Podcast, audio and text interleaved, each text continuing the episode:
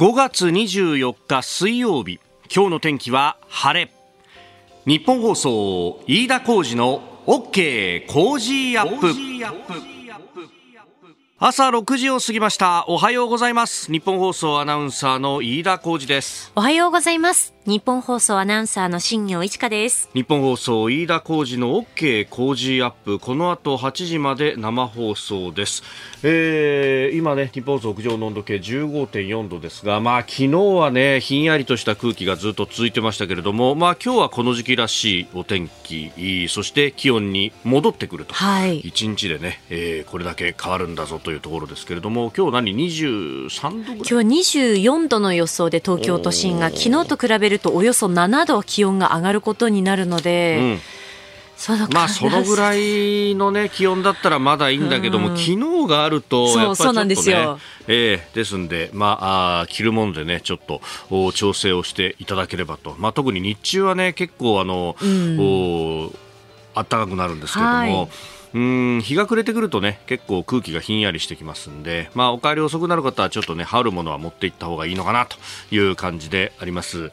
まあ、あの朝の番組をやっていますと、ね、通勤・通学で聞いてらっしゃるという方もたくさんいると思いますけれども、まあ、そうするとね、えー、この交通機関の乱れっていうものに敏感になってくると、まあ、あの番組でも情報入り次第お伝えするという形でやってますけれども昨日はあの東海道線がね、えー、最初は信号確認の影響でというふうな原稿が入ってきて信号確認かと。であのしばらくして運転再開っていうのが出たんで、まあ、あのあダイヤの乱れはそれなりで済んだかなというふうに思っていたんですけれどもいや兄はがらんや。なかなか大変なことが起こっていて、えー、メールもいただきました。あ横浜泉区さすらいの管理職さん、えー、昨日の東海道線の電車が大船から貨物線通って武蔵小杉駅に直通した件、えー、解説をお願いしますと。間違えて入るのも不思議なんですがそのまま行ってしまうんですねというふうにいただきました。いや信号トラブルで一時運転を見合わせていてでそれが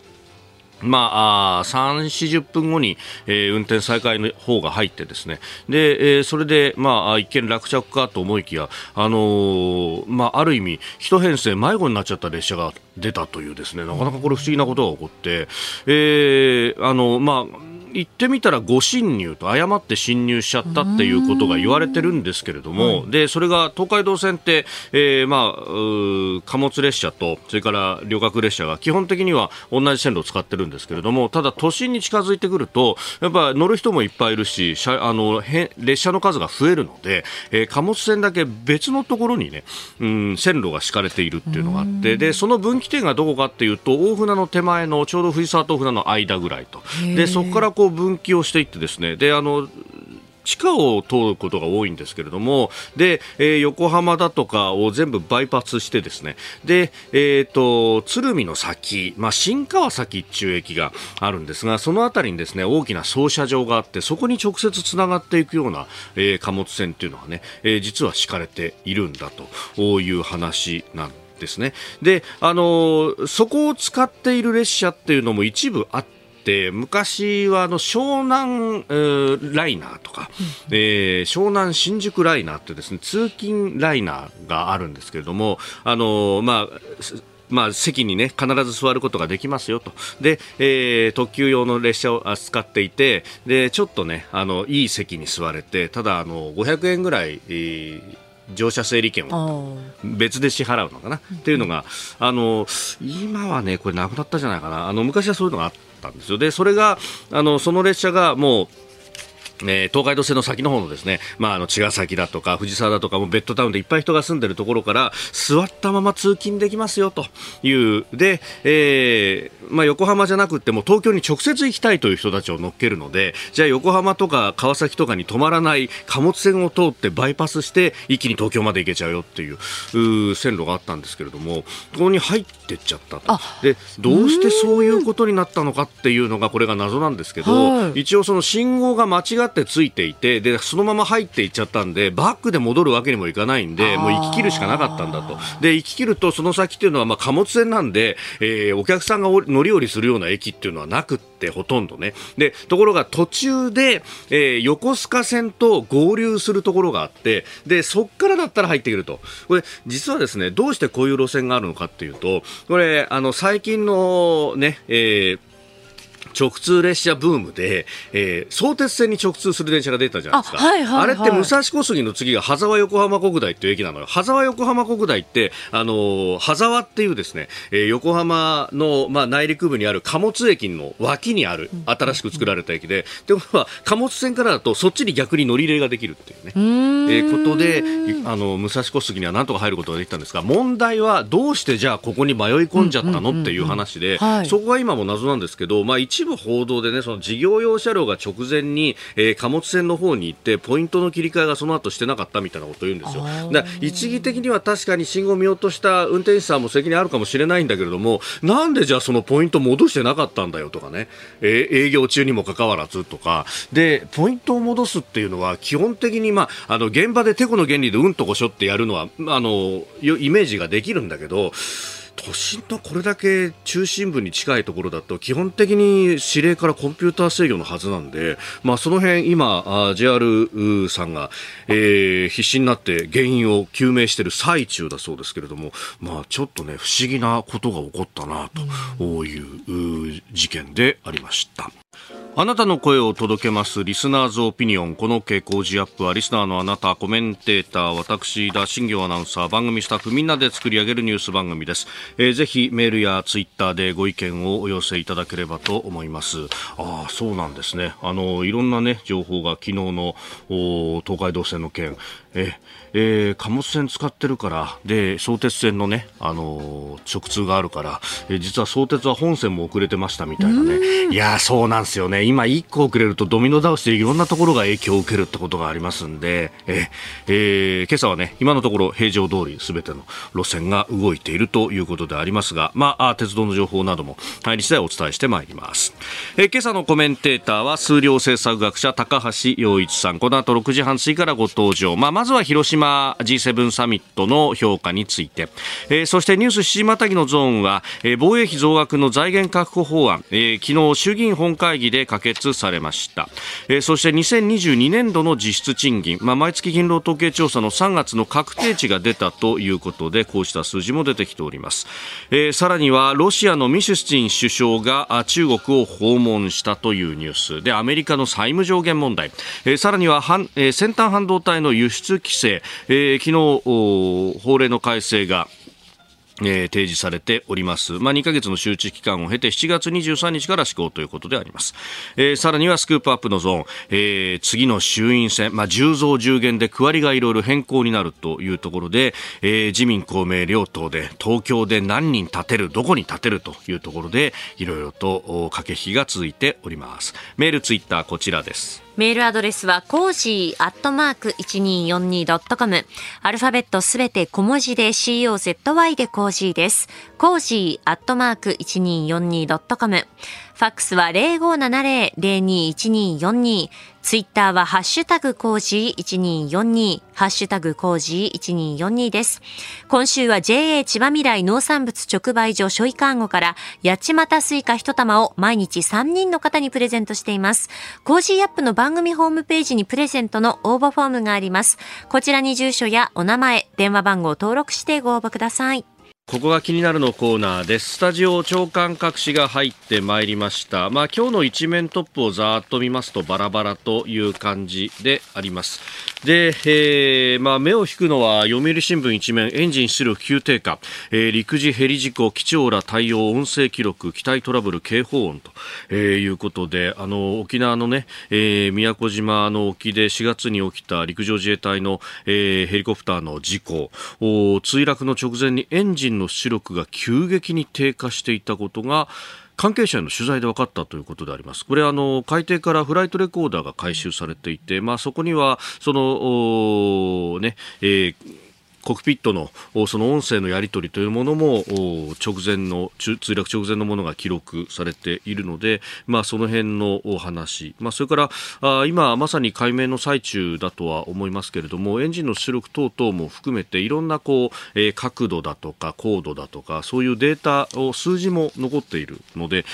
これがどう解析されてそしてうん原因が究明されるかというところですけれども、まあ、なので、えー、最終的な原因というものはまだまだわからないというところもありますがこのやり取りからわかるところはエンジンの何かトラブルがあったのかというところであります。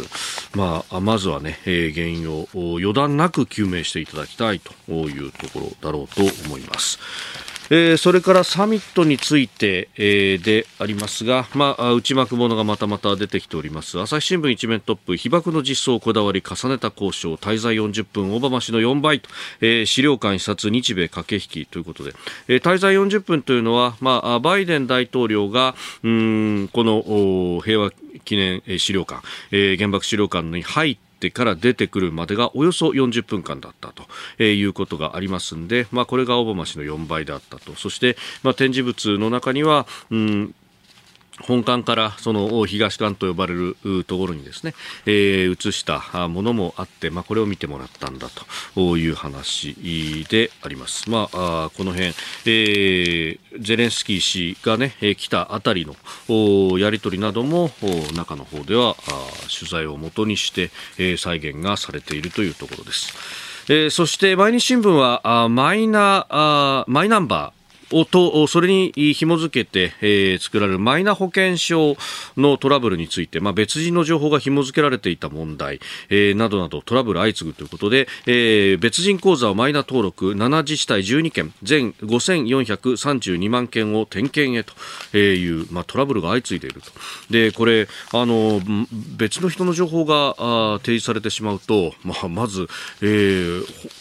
ね保険証が間違ってるってことになるとそのまあ医療費の請求先だとかも全部ガタガタになるしそれからまあ大体の人がまあお薬手帳もそこに紐付けてたりするのでそうすると別の人のお薬のデータが出てくるとあこれ飲みやす悪いんで処方できませんっていうふうに言われてえでもその薬私飲んでないんですけどっていうようなね、えー、トラブルにも発展しているというようなことがあります。まああのー、結局この登録の時にいろいろトラブルがあったんじゃないかというようなことも言われておりますが、まあ、これ後ほどね、えー、今日の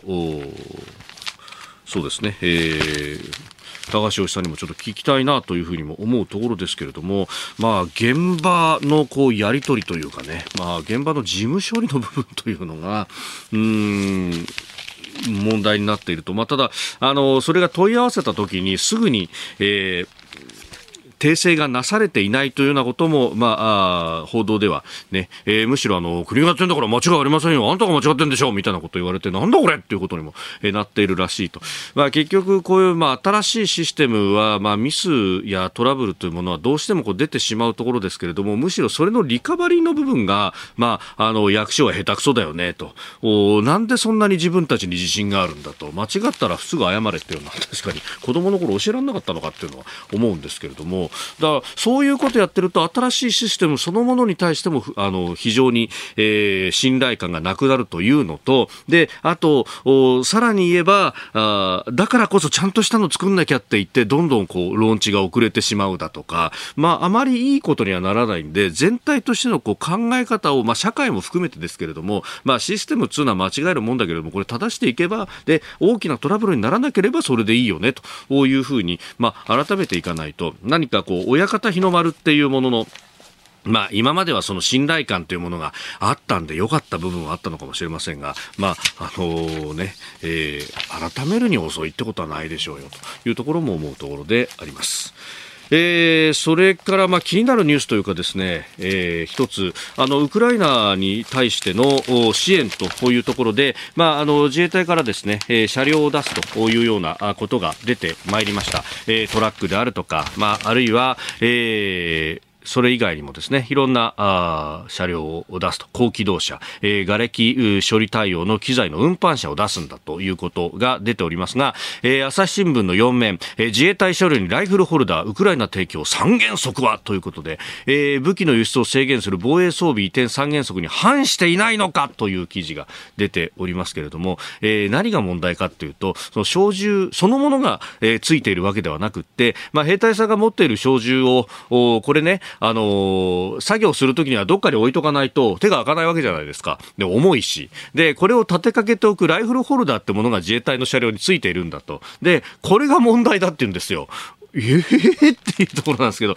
武器そのものは向こうが持ってんだから、それはもうしょうがないと、こっちでコントロールすることはできないんですが、それを立てかけておくホルダーすらダメっていうのがいいって話で、いや、あのね、こういうことやってるから日本は、今まで協力できないとかなんとかって言われていたんですけれども、いや、このね、ライフルホルダーがあって、銃を立てかける器具がついていることが、じゃあ、あの、おこれが武器として使われるんだ。いや、そういうことを言っていたら、えー、じゃあ何？それこそね、ズボンにポケットがあるからここに銃がしまえるとか、あの、ナイフがしまえるからダメだっていうことになるんかいなっていうようなですね。いや、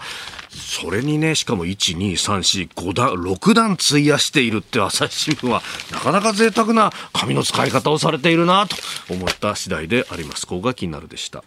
この時間からコメンテーターの方々ご登場。今朝は数量政策学者高橋洋一さんです。おはようございます。おはようございます。よろしくお願いします。はい、よろしくお願いします。えー、まだサミットの熱気冷めやらずというところでありまして、うん、まあ、日曜日までね、3日間にわたって広島 G7 サミット行われました。行ってこられたんでしょ？ええー、うん、まあ、そうでした、その空気は。いややっぱジェレンスキーさんが来る、来ないっていうところで、もやもやしたところが、わーっと、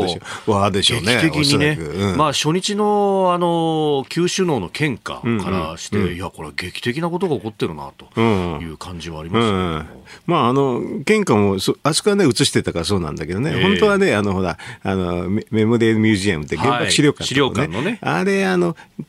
多分本館行ってないと思うんだけど、うん、うん、あのね、まあね、えっ、ー、とメモデルミュージアムの話をね、はい、私は本館で、えー、その見てるのを放映してくれるかなと思ってた、正直言うと。うん、うん、それ前のオバマの時にはね東館だったからね、ね、今度本館行ってそれをねかつ放映するでも全く中に入ってた話は外に出してないでしょ。出してない。はい、でまあ、取材によるとって言ってね、各社報じるようになってますけれども、うん、まあ、本館の展示物の一部を東館に移して。移して見てもらったってやつでしょ、うん、でまあ40分とかね、うん、でもあれを中で見てるのを放映してもらいたかったんだよ、私はね。ああとね、やっぱり戦争犯罪の謝罪とかね、あの原爆の話とかね、はい、そういうのがあそういうな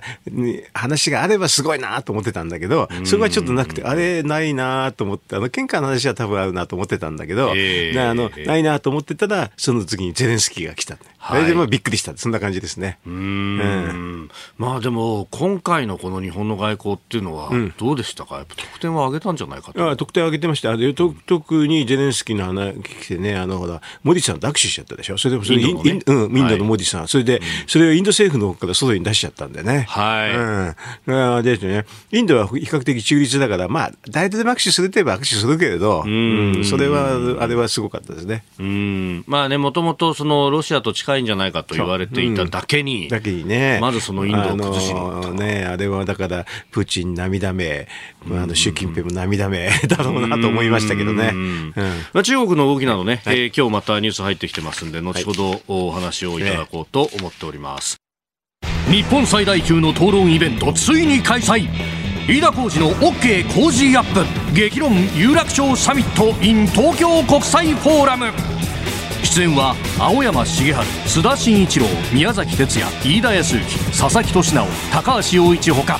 止まらない物価の高騰上がらない賃金そして世界的な金融不安。日本経済と私たちの暮らしはどこへ向かうのか。最強の論客たちが集結して大激論。一緒に考えて希望を見出しましょう。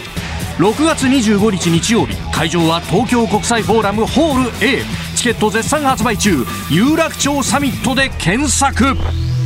あなたと一緒にニュースを考える飯田浩二の OK 工事アップ。コメンテーターの方々と7時をまたいでニュースを掘り下げてまいります。えー、今朝は数量政策学者高橋洋一さんです。引き続きよろしくお願いします。よろしくお願いいたします。先ほどね、あのー6月25日の東京国際フォーラムのね、イベントのご案内が出ました。うん、高橋さんにもご登場いただきます。はい、あと1か月余りと、おちょうどあと1か月ですよ、明日、ね。おなるほど、えー。いやいや、チケットは売るほどございますんで、皆さん、ぜひ。で、これ、経済についてっつうのもですね、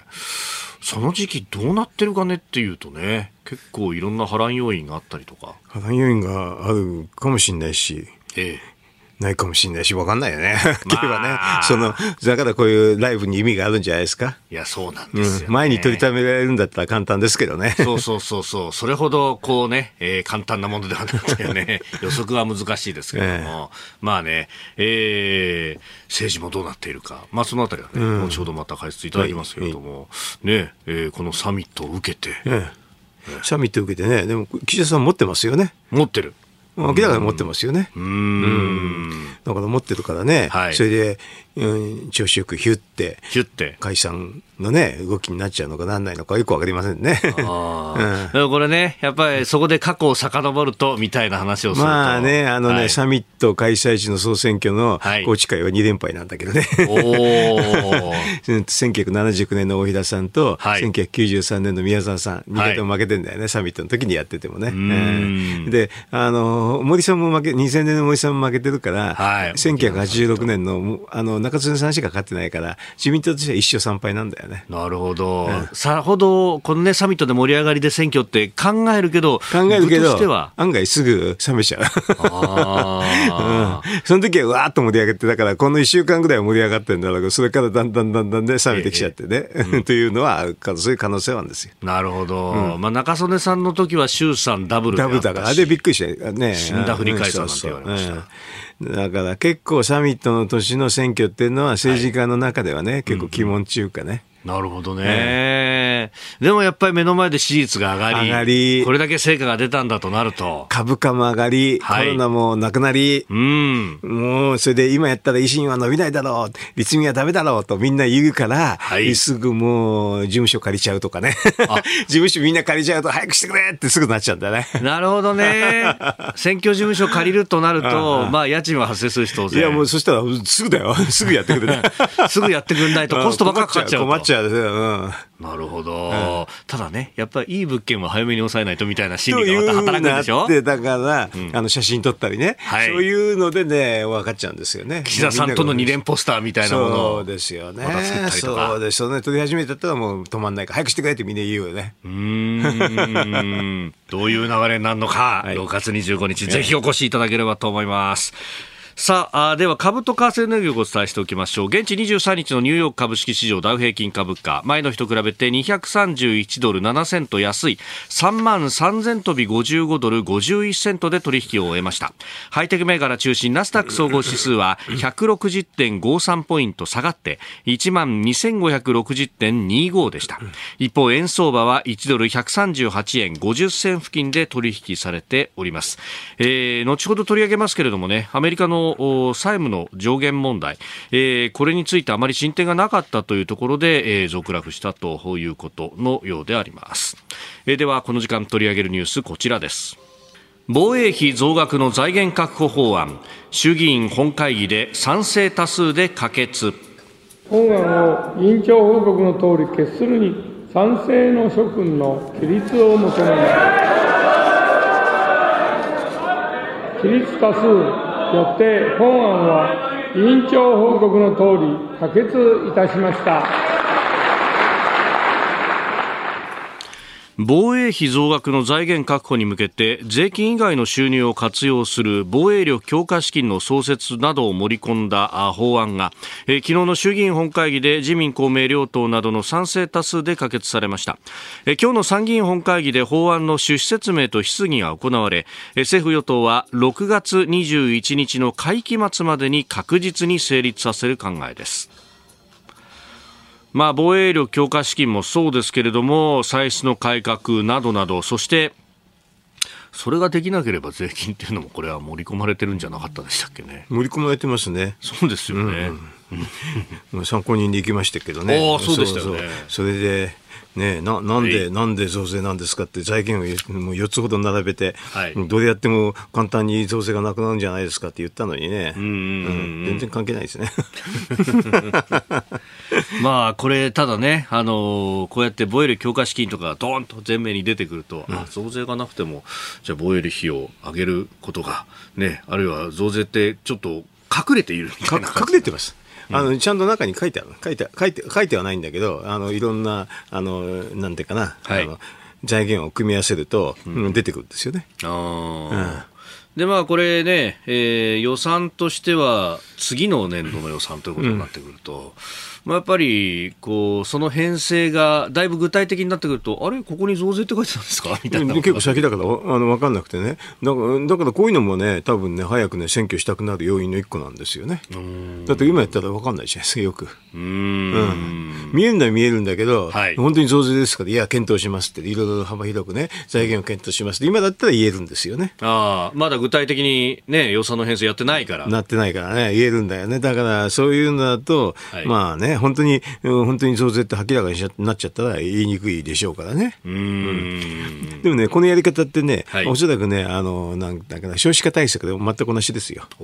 まあ、大体わかりますよ、こんなの。歳出改革入れます、他の財源でやりますってね、最後にね、はい、あのね、増税がね、中にちょろっと入ってる。うん。これもね、なんか読売新聞今日一面の方のところで出してますが、子ども特例公債発行へみたいなね。あ、それね、その特例公債ってね、はい、あの、私らが言ってるね、将来投資のためのあの国債ではなくてね、うん、いわゆるつなぎ国債ってやつで、復興増税の時使ったやつです。はい、これこれはね、要するにこれを出したら、えもう増税か、あの社会保険料なんです。うん結局、まあ、当座まずはお金を工面するためにこれ出すけれども、すぐに償還しますと、償還の財源は税金か社会保険料でやりますと。そう、まあ、なんかね、基金作ってね、あのとか、特別会計作るとこういう形になるんです。なるほど。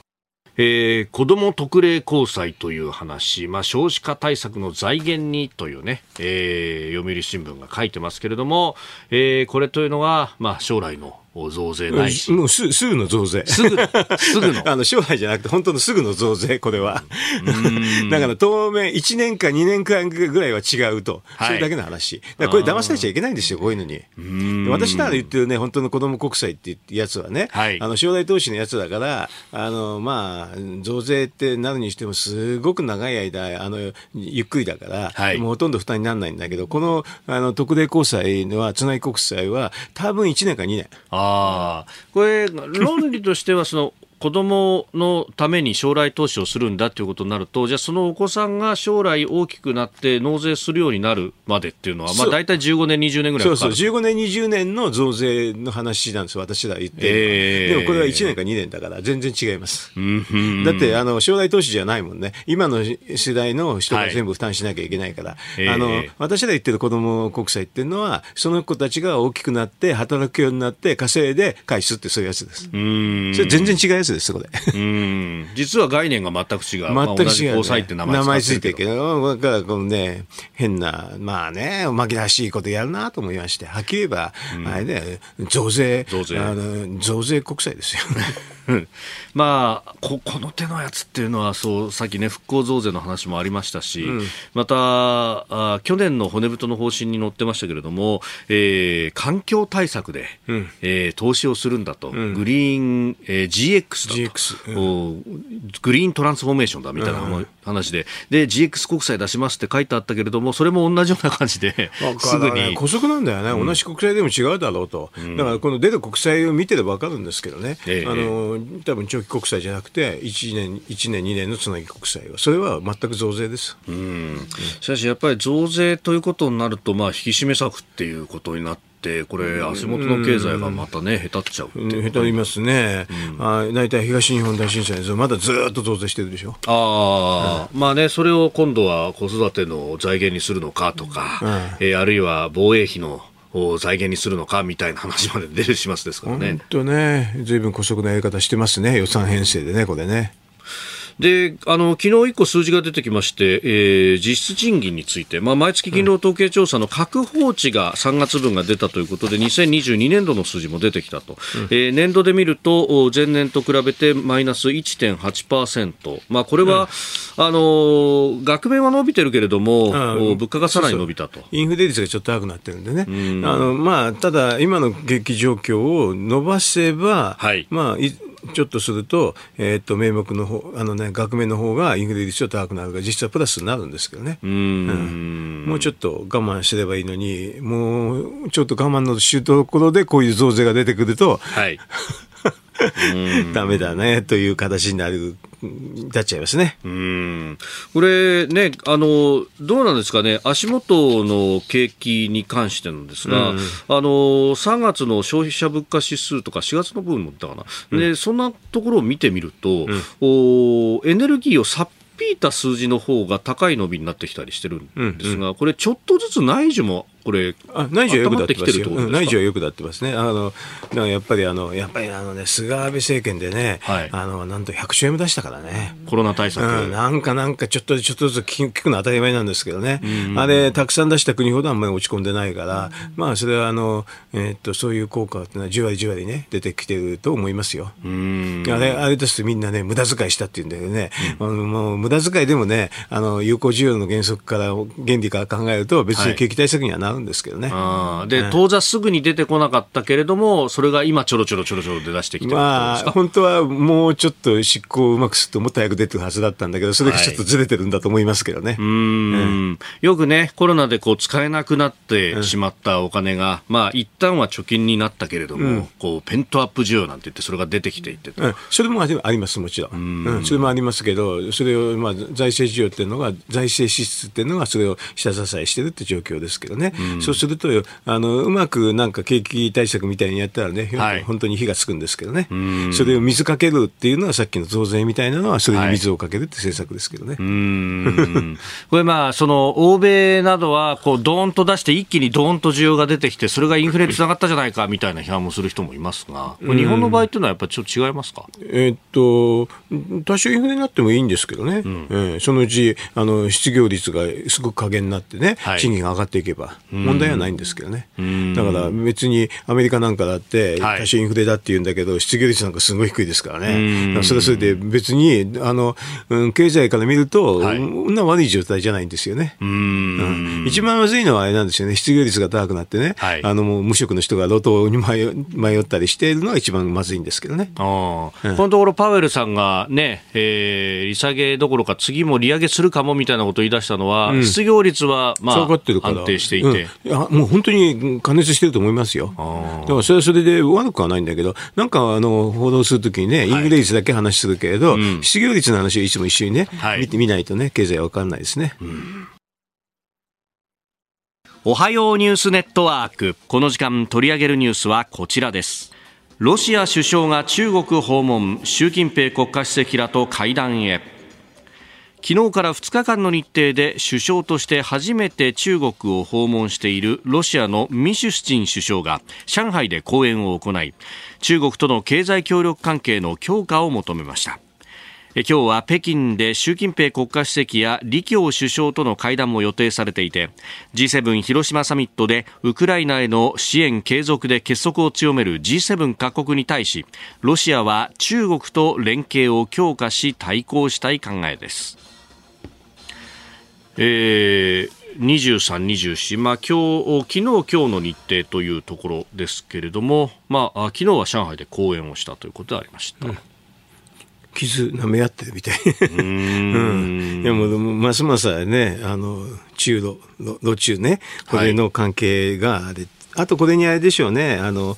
うんとアラブ諸国入れたりアフリカ諸国入れて、うんうんうん、あとは東南アジアの何かの国入れてってそういうふうなので、まままとまっていこうってそういうことなんでしょうね。うん。うんまあロシアとしてはもう中国からの支援だとかっていうものが。まあいろんなね、制裁を受けちゃってるから。はい。で、あのね、インドとか本当はトルコなんか非常にいい抜け穴だったんだけど、うん、だんだんだんだんそこも、あの、従来ほど緩くなくなってきたのかもしれないですね。そうすると中国の方に来ちゃうんじゃないですかね。うん。まあね、あの、インドは G7 に招待されて、まあ G20 の議長国として、えええー、そしてゼレンスキー大統領ともね、えー、会ってますもんね、そうですね。だからね、だからまあ本当に、あの、涙目の2つの国があってるっていうような感じがしますけどね。うん直前には、あの、中国は、あの、中央アジアの5カ国とのやりましたね。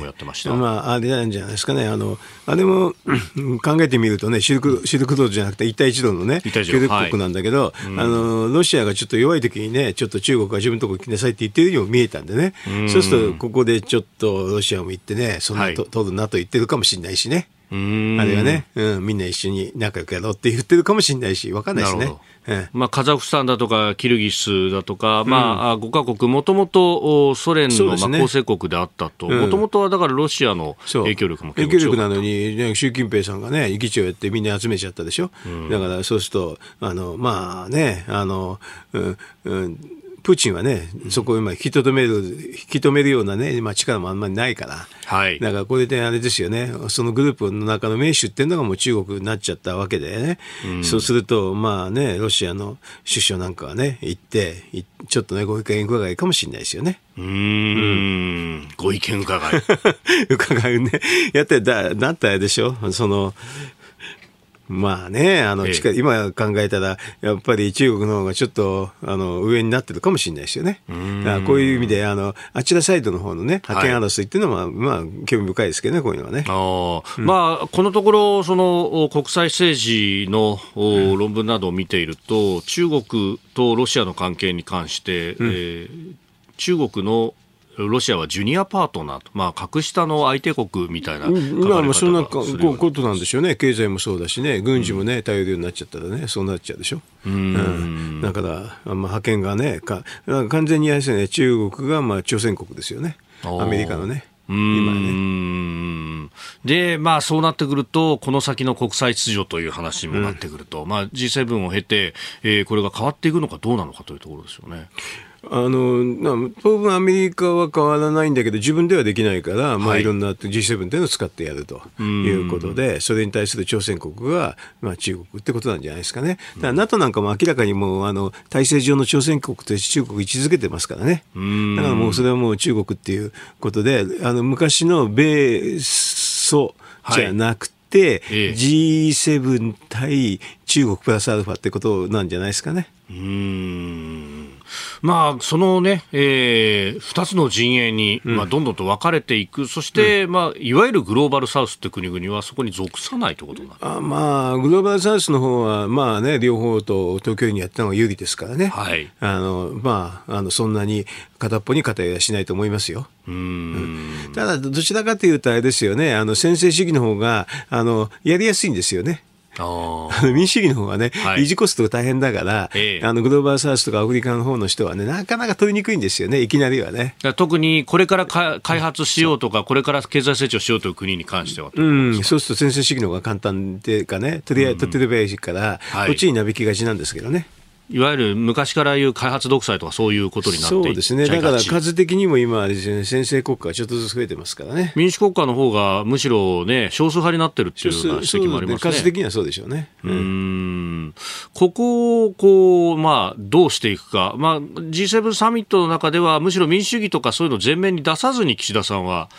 法法の支配に基づく国際出ませんね、確かにね。ええ、まあ、あの、出してませんけどね、あの、集まったのを見ると、あの、少なくとも民主主義国ばっかりですよね。あの、G20 の中でもね、インド、インドネシア、えっ、ー、と、あとオーストラリア、韓国と、あとブラジルでしょ。う一応民主主義ですわね。ちょっと、ちょっと民主主義でもちょっと違う民主主義なんだけどね。はい、まあ、そ、それでも一応ね、先制国家じゃないところは攻めてますけどね。まあ、招待国で言うと、うん、こう、統治機構で言えばベトナムだけがちょっと違う。そうベトナムは違う。ベトナムはでもね、はい、もうね、私思ったんだけど、TPP に入った時にもうほとんど諦めてますね、はい、これはね。もう維持できないですね、あれ。あの、今のような社会主義の一党独裁体制はね。多分維持はできない。あの、TPP に入ると、はい、まあ、あれは無理だと思いますよ、長期的には。だからそこはもう諦め、あの、割り切って、あの、中国ともう対抗するというふうに割り切ったんじゃないですかね。うん。えー、では続いてこちらのニュースです。アメリカ債務上限問題バイデン大統領と野党側の協議合意に至らず。アメリカ政府の債務上限の引き上げをめぐるバイデン大統領と野党・共和党マッカーシー下院議長との今月3度目となる直接協議が22日ホワイトハウスで行われました。マッカーシー氏は会談後合意には至らなかったと明かしアメリカ財務省が資金繰りが行き詰まるなどと警告する6月1日まで残り10日ほどとなる中、継続協議で妥協案を探ることになります。えー、合意した項目はないというふうに言ったというところでありますが、さあ、この債務上限問題。ね、まあ、これはあの、もうね、はい、あの100年近い歴史の中でね、ええ、もうなんか、100回近いね、いろんなあの交渉交渉っていうかあったから、うん、まあ、ここであの、あの、なんか、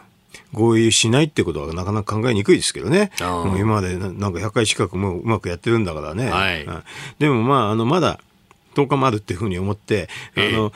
もうちょっと切羽詰まると、あれなんでしょうね、ガバメントシャットダウンって言ってね、政府間閉鎖になるんですけどね、はい、政府間閉鎖まで行くか行かないかってことじゃないですかね。政府間閉鎖まで行っても、はい、なんかデフォルトにはなかなかならないっていうのが、まあ、この。債務不履行にはなかなかならない、そうそう、債務上限問題のポイントですけどね。はい、まあ、政府機関閉鎖するとね、あの、えー、と共和党の方が不利になっちゃうんですよね、結構ね。なんでやってんのって感じになるんですよね。大人げない、ここまで追い込んで。というふう。に世論が変わってくる、変わってくるんでね、そういうのをまあ見ながらね、はい、ギリギリのところをやってるって、ややってるんじゃないですかね。うん。まあ、政府機関閉鎖で思い出されるのは、オバマ政権の末期の時に、うんうん、まあ、あの当時も共和党、が、うん、えー、まあ、債務上限もそうだけれども、うん、予算の削減等々もやれっていうふうなことを迫って、うん、そうで、えー、最終的に、まあ、一部機関閉鎖が行われたということがありました、ね、政府機関閉鎖もね、あのあんまりもね、国民生活に影響ないでやるんですけどね。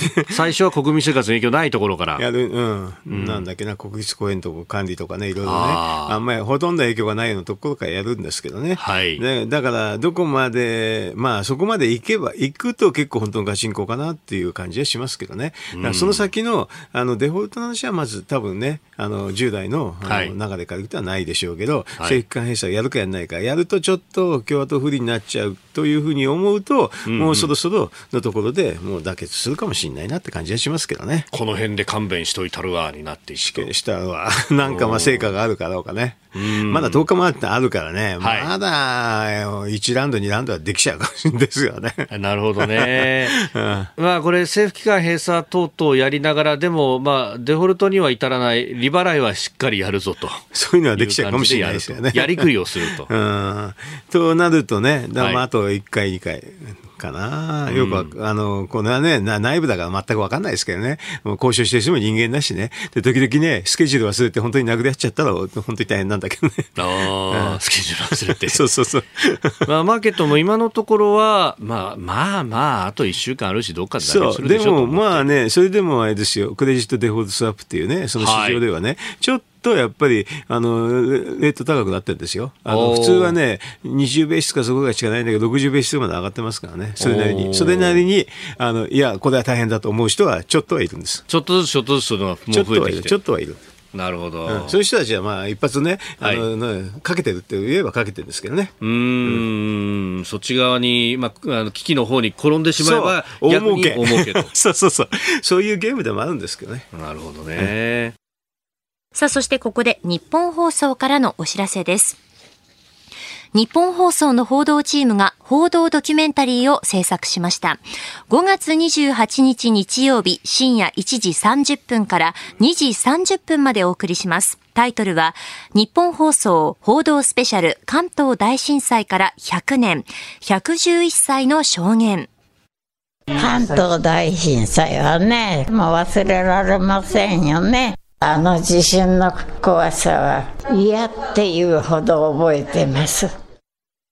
1923年9月1日に発生した関東大震災を神奈川県逗子市で体験した111歳の高島富士さんの貴重な証言を遠藤達也記者、藤原高根記者が取材しました。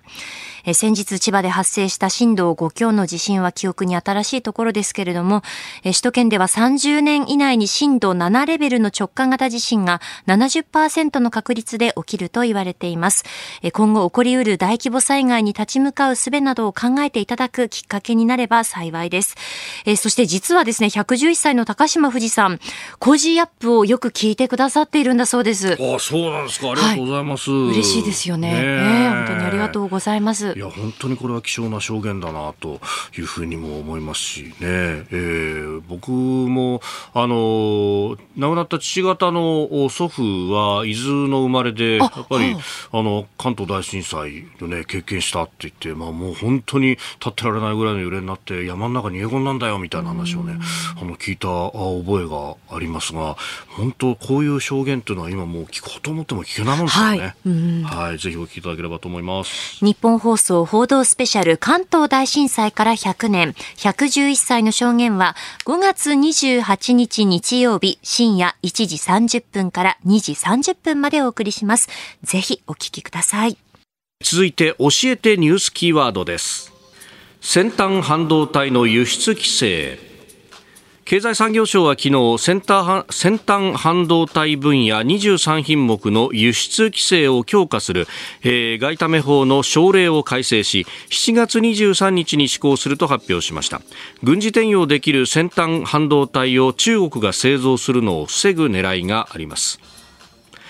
えーまあ、先端半導体の製造装置などについて、まあ、アメリカはすでに、ね、対中輸出を厳しくしておりますが、まあ、日本もそこに足並みを揃えるということになるわけですかね。あこれね、はい、だから先端半導体って書いてあるけど、先端半導体、はい、の製造装置ね。製造装置。あの、半導体そのものではない。かなり先端半導体と製造装置はだいぶ違うんでね。うん。なんかもう、あの、記事はきちんと書いてあるんだけど、なんかみんなヘッドラインは先端半導体って書いてありますね。そうですね。うん。製造装置と書けばいいのにねと思うけど、全くね、うん、違うんだけどね。まあ、これ、あの、ほとんど、あの、日本とアメリカと、えっと、オランダしかない、やってないんですよね。はい。うん。だからそこを占めちゃうと、実は韓国とか台湾なんかの人もみんな締め上がっちゃうんですけどね。うん、うん、そういう意味で、まだ日本も捨てたもんじゃないんだけど、まあ、どうして製造装置に日本がそんなにアドバンテージあったかっていうと、はい、まあ、基本的にあの、ね、写真と似た技術が結構あるから、昔の写真なんですよね。はっきり言うと、精密機械の、あのね、有名だったでしょ、写真で。はい、写真写真機でね、カメラでね、えー、そういうのがやっぱりね、強くあって、やっぱりそういうのはなかなか、はい、アドバンテージはあるんですよね。うん。うんで、まあ、これね、あの、すでに今年初めの日米の首脳会談の中でも、この製造装置なんとかしろよっていうのは言われていたところだし。そうでしょうね。だって、これで、あの、抑えれば、あまあ、少なくともね、あの、えーと、対中政策には非常にいいですよね。今大、大変ですよ、中国の方は。もうあの半導体をがあってあの作れないって、すごく。あの、例えば CPU ってコンピューターなんかあるんでしょ、でもその1個なんだけど、はい、そうする、それで、あれですよね、あの私なんか13世代っつってね、あのまあ、普通の人はね、インテルのね、一番最新鋭のね、簡単に買えるんですけどね、もう買えないらしいから、はい、密輸してるとか、びっくりしちゃう。それで、なんかこの間、あの開発したなんて見たら、すっげえ古い世代のやつをね、ちょこっと上直してるだけでね、本当に開発してるかどうか分かんないですね。おうん、まあね、必死に内政化をやるんだというようなことは、ね、難しいよね、ここはなかなか。うん、だから中国の出てきてるみんなみんな笑ってますよ。これなんか中身一緒じゃないの外側からちょっと変えたんじゃないのとかね、みんな冷やかしてますけどね。うん。う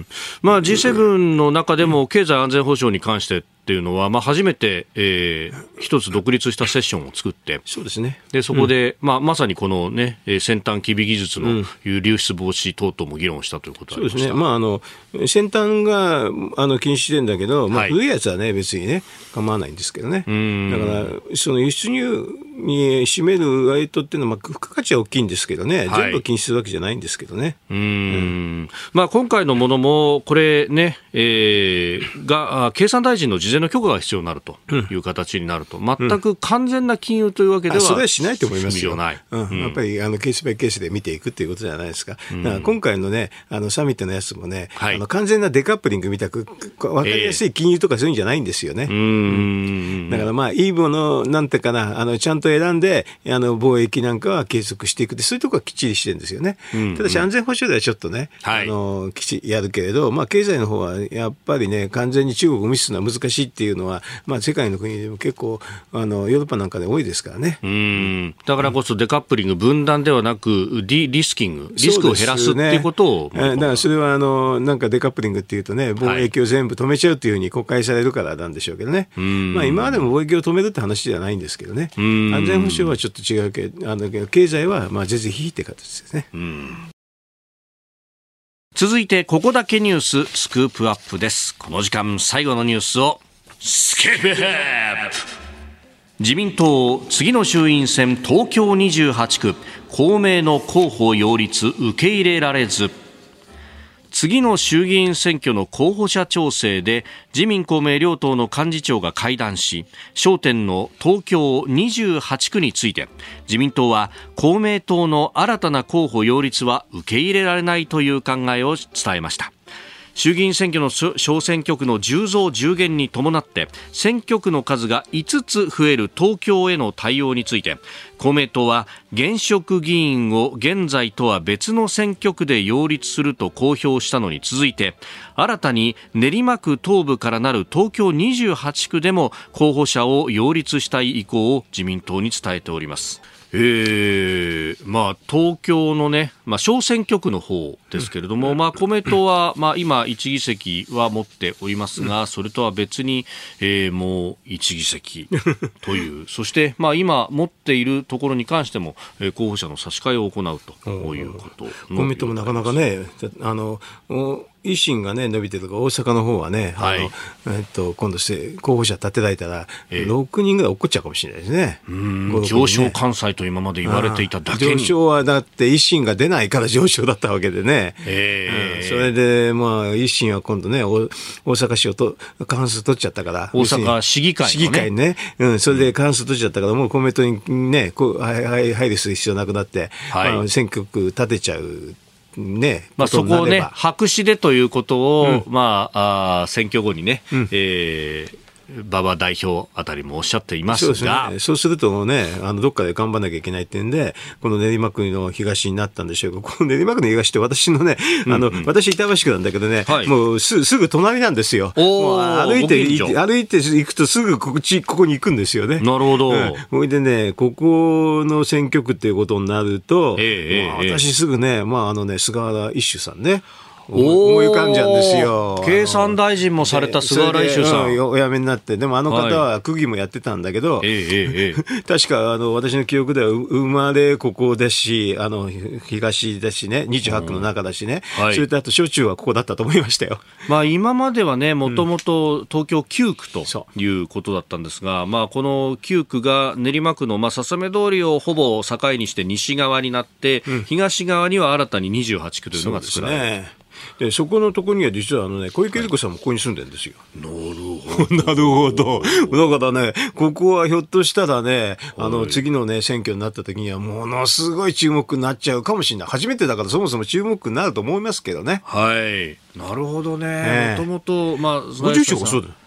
ご住所そうだからね。そうなんです、ね、そこに住んでるか。いろんなね、あの、まあ、あの、政治資金等々のお話などがあって、うん、で、まあ、あ選挙に出れない時期があり、そして再起をね、図るというところで、自分の選挙区としては、まあ、地元で出たいとは当然ありますもんね。普通でしょうね。うん、あの、小中はね、小中の同窓会とかね、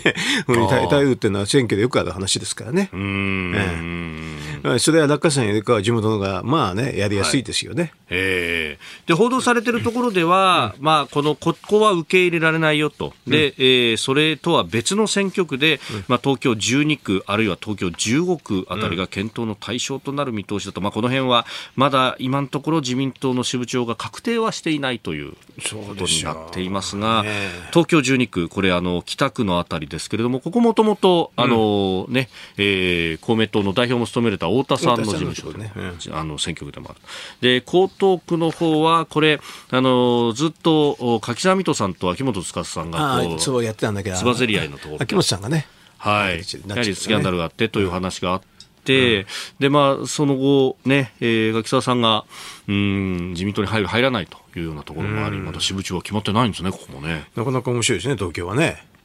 ダイナミックで。でもこういう話が出てくるっていうのも、やっぱりこう解散風が吹いているから。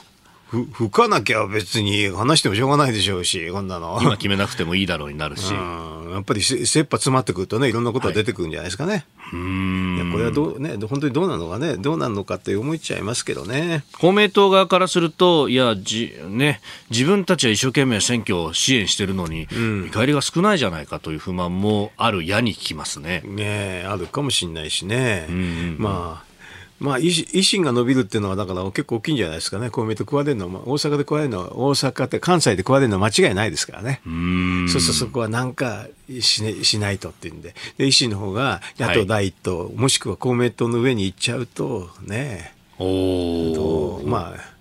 存在感として存在感としてね、公明党は苦しいですよ。それで基礎費はだんだんだんだん伸びてないですからね。公明党はね。うん、まあ、選挙っていつも面白いですね、こういう話できるから。あの、ある時から絶対できなくなるんだけど、今いいんでしょ？何も。まあまあまあまあ、まあ、何もしてないから。何かがね、うん、こう今、工事もしてるわけじゃ何にもないからね。うん。まあ本来はね、そうやってこう、選挙に対して、関心の高まる時期に、うん、まあ、政策に関してはね、いろいろこう論争ができるはずというところでありますが、ね、あのいいつもね、選挙が、になるとね、政策のウィンドウショッピング見たくなるから、私は非常にいいと思ってるんですよ。あのいろんなのリシャッフルしたりね、い。ろんな政治家がいろんなことを言うでしょ、はい、まあいいことなんですよ。何も言わなくてね、官僚主導でやってたらつまんない政策しか出ないから、ウィンドウショッピングなくなってね、はい、国民の信を問うってんで、いろんな政策議論が実はできるきっかけになるから、ええ、選挙は私いいと思う、いつもいいと思ってるんです、うん、まあ、それこそね、さっき防衛費のね、財源の法案についてと話しましたけれども、うん、じゃあ次の焦点は、本来であればこれ、税の話っていうのは、選挙でこう議論をして決めるべきものであるはずですよね。本来はね、うん、うん、だからそれをなるべく避けたり、はい、あのなんか、姑息な手段を使いながらやるでしょ、えー、こういうのって選挙戦でずっとやってると、はい、結構ばれるんですよね。あまだ決まってないって言いながら。言いながら、突っ込んで言ってるとね、あ結構ねそうじゃ、そうじゃなくて、決まってないの無責任だとか、いろいろ言い方できるんだけどね、